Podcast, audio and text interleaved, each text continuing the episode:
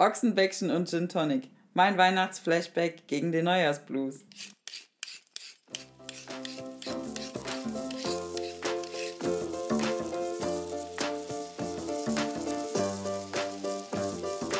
Bei Freunden, der Brutzel-Podcast mit Janina.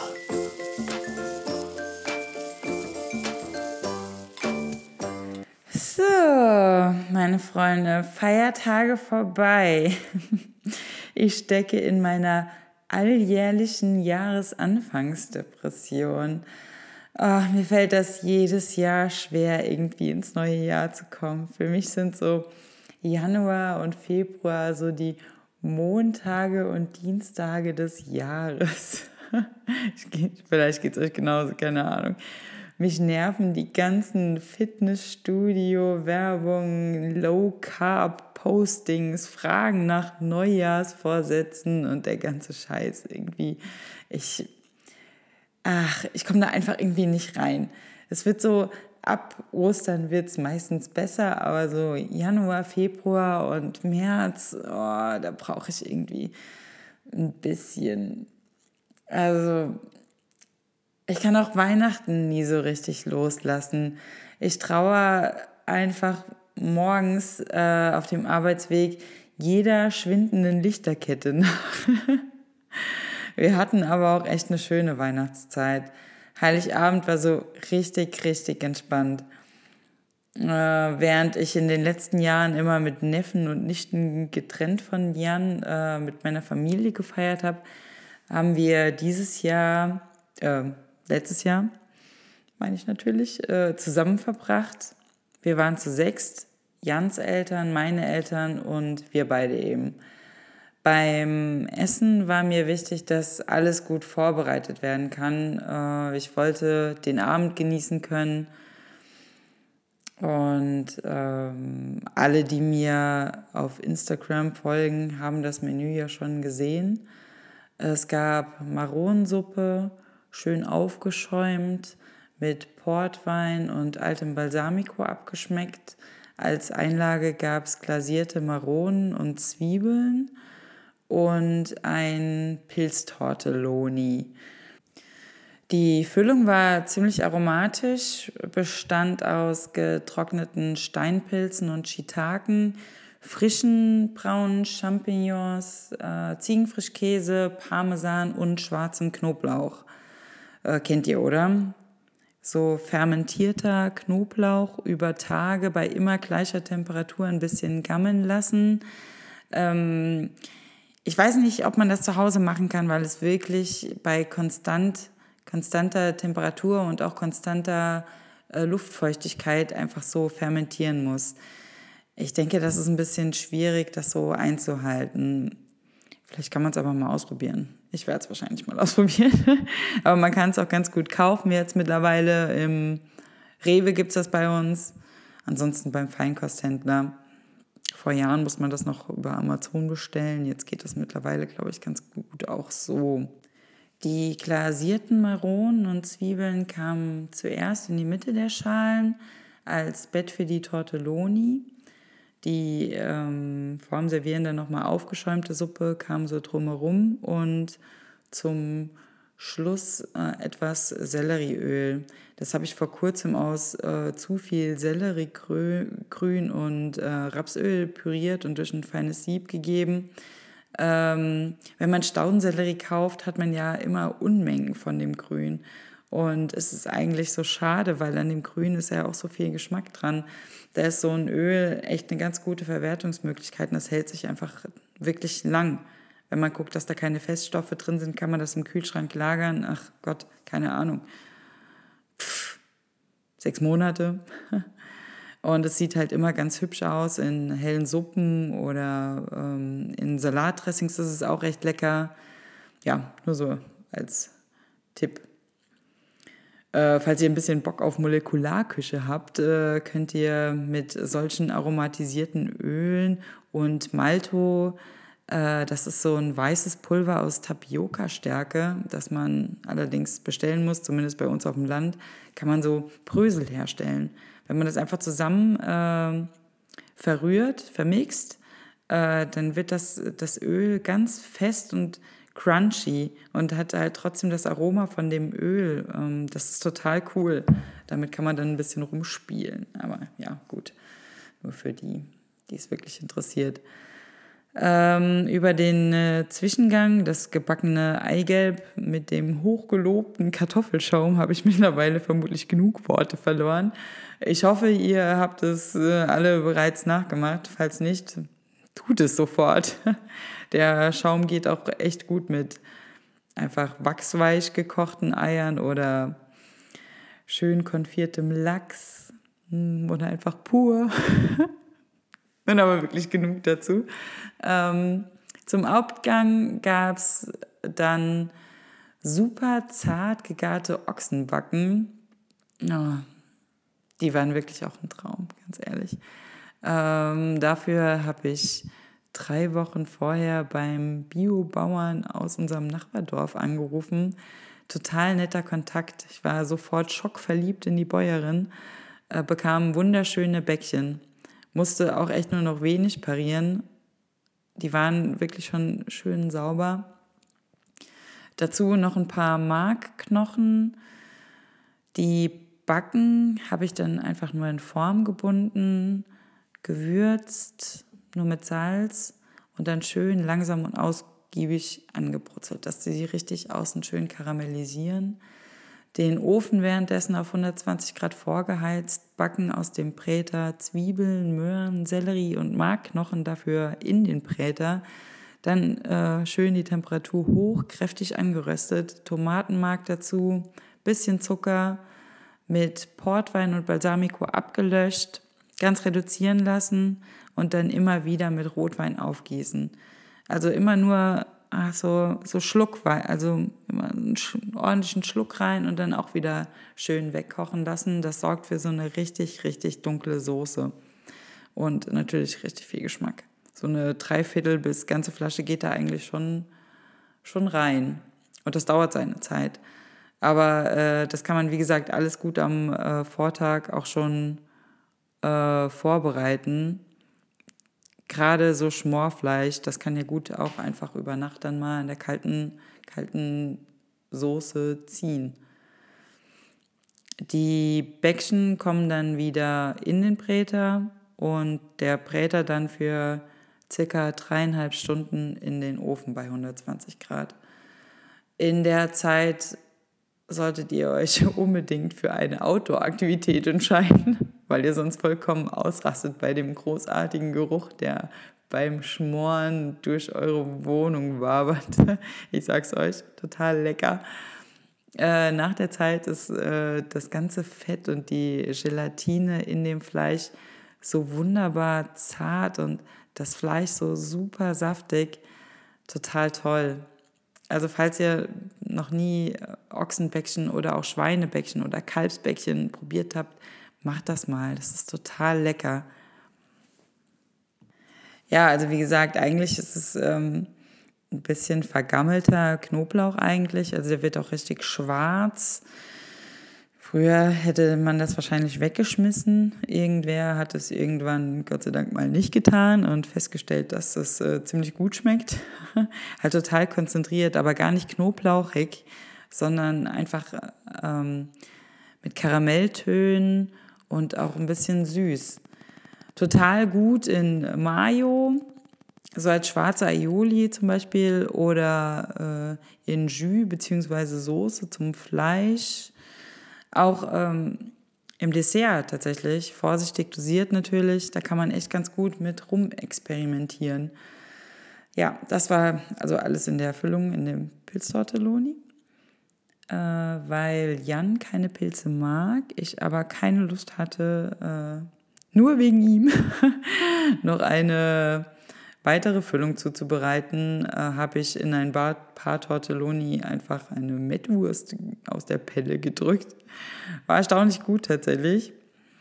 Die Teigtaschen für ihn habe ich dann ein bisschen anders geformt. Also es waren dann keine Tortelloni, sondern Ravioli, damit ich später nicht aus Versehen meiner Vegetariermutter äh, eine Mettwurstnudel servieren. Und das an Heiligabend. Gottes Willen. Geht natürlich nicht. Also die Bäckchen kommen dann wieder raus aus dem Präter und die Soße dann durch ein Sieb, durch ein feines, um das Gemüse und die Knochen und die Gewürze natürlich zu entfernen, weil ich das Ganze tatsächlich eine Woche vor Heiligabend vorbereitet habe, habe ich die Backen vakuumiert und eingefroren, die Soße über Nacht in den Kühlschrank gestellt, dann kann man äh, einfach das kalte Fett von der Oberfläche abheben. Ähm, total, total einfach dann. Ich habe die Soße dann ebenso wie das Fleisch eingefroren.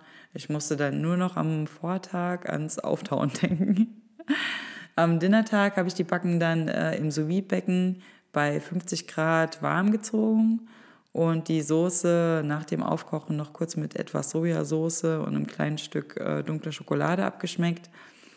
Ähm, ob man das Ganze dann jetzt noch mit Stärke abbinden muss, ähm, muss man dann halt selber für sich entscheiden. Äh, stattdessen kann man auch gut äh, Johannesbrotkernmehl oder Feilwurzstärke nehmen.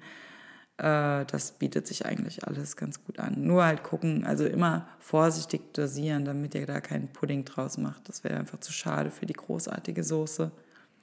Also auf jeden Fall kommt aber auch noch kalte Butter rein. Das dürft ihr auf keinen Fall vergessen, weil die sorgt auch für ordentlich Glanz und bindet das Ganze auch nochmal mal ab. Zu den Bäckchen gab es äh, Safranrisotto, ein bisschen frei nach Cornelia Poletto und ofengeschmorte Möhren und Rosenkohl. Oben drüber noch ein bisschen angeröstete Cremolata aus altem Roggenbrot, Petersilie und Zitronenschale. Äh, Cremolata ist äh, ja so, ein, so eine Mischung immer aus altem Brot, äh, ja, und traditionell auch einfach aus, äh, aus, einem, ja, aus Kräutern und äh, Zitronenschale. Manchmal ist noch Parmesan mit bei. Ähm, das wird klein gemixt und dann hat man da so, so knusprige Brösel. Das ist einfach sehr aromatisch. Wenn man das noch ein bisschen Butter anröstet, dann, dann äh, kommt das ziemlich gut und gibt noch so einen frischen Cake.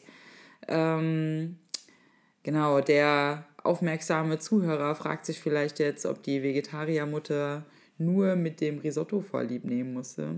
Ich bitte euch, doch nicht zu Weihnachten. Für sie und meinen liebenswürdigen äh, Mitläufer Papa gab es ein wirklich leckeres rote Beete Bourguignon.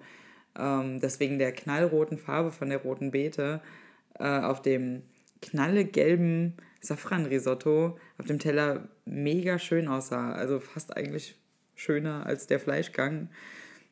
Ähm, das Rezept dazu habe ich von der echt tollen Homepage valentinskochbuch.de. Äh, Vielleicht äh, kennt ihr die ja. Dort äh, werden immer aktuelle Kochbücher verschiedenster Kategorien vorgestellt und auch kritisch beäugt. Es gibt äh, saisonale Rezepte und echt gute Rezensionen von äh, den Kochbüchern. Nachteil ist leider, dass es kostenpflichtig ist. Äh, ich habe jetzt länger mit mir gerungen, aber nun für ein Jahr äh, 12 Euro bezahlt und ich nutze das auch. Ich bin wirklich oft auf der Homepage und informiere mich. Man kann da auch wirklich gut nach ähm, Geschenken gucken, wenn man jetzt nicht genau weiß, was soll man dem und dem schenken oder ist das Kochbuch da was? Man kann da gut einen Einblick gewinnen. Man kann sich da auch für drei Tage lang kostenlos anmelden und äh, so reinschnuppern, ohne Abo oder Zwang oder sonst irgendwas. Man muss nur seine E-Mail angeben und kriegt danach dann auch keine Werbung. So also ist alles, alles safe. Äh, ich kann es jedenfalls empfehlen. Äh, genauso wie den Rotbeete-Schmortopf, also auch an alle Nicht-Vegetarier. Das war, war gut. Übrigens, äh, falls ihr Safran-Risotto zubereitet und keine Vegetarier habt, äh, nehmt das Mark der Knochen. Also ich hatte ja jetzt die Markknochen da und hätte eigentlich ganz gerne das Mark einfach genommen, um das äh, Safran-Risotto, ähm, also um den, die, die Zwiebel und den Knoblauch und äh, den Reis in dem, in dem Mark anzuschwitzen. Das ist nämlich eigentlich ein äh, Original Risotto Milanese. Konnte ich jetzt ja nicht. Ich habe äh, es dann einfach auf ein Röstbrot geschmiert. Das war jetzt auch nicht so schlimm. Mit grobem Salz.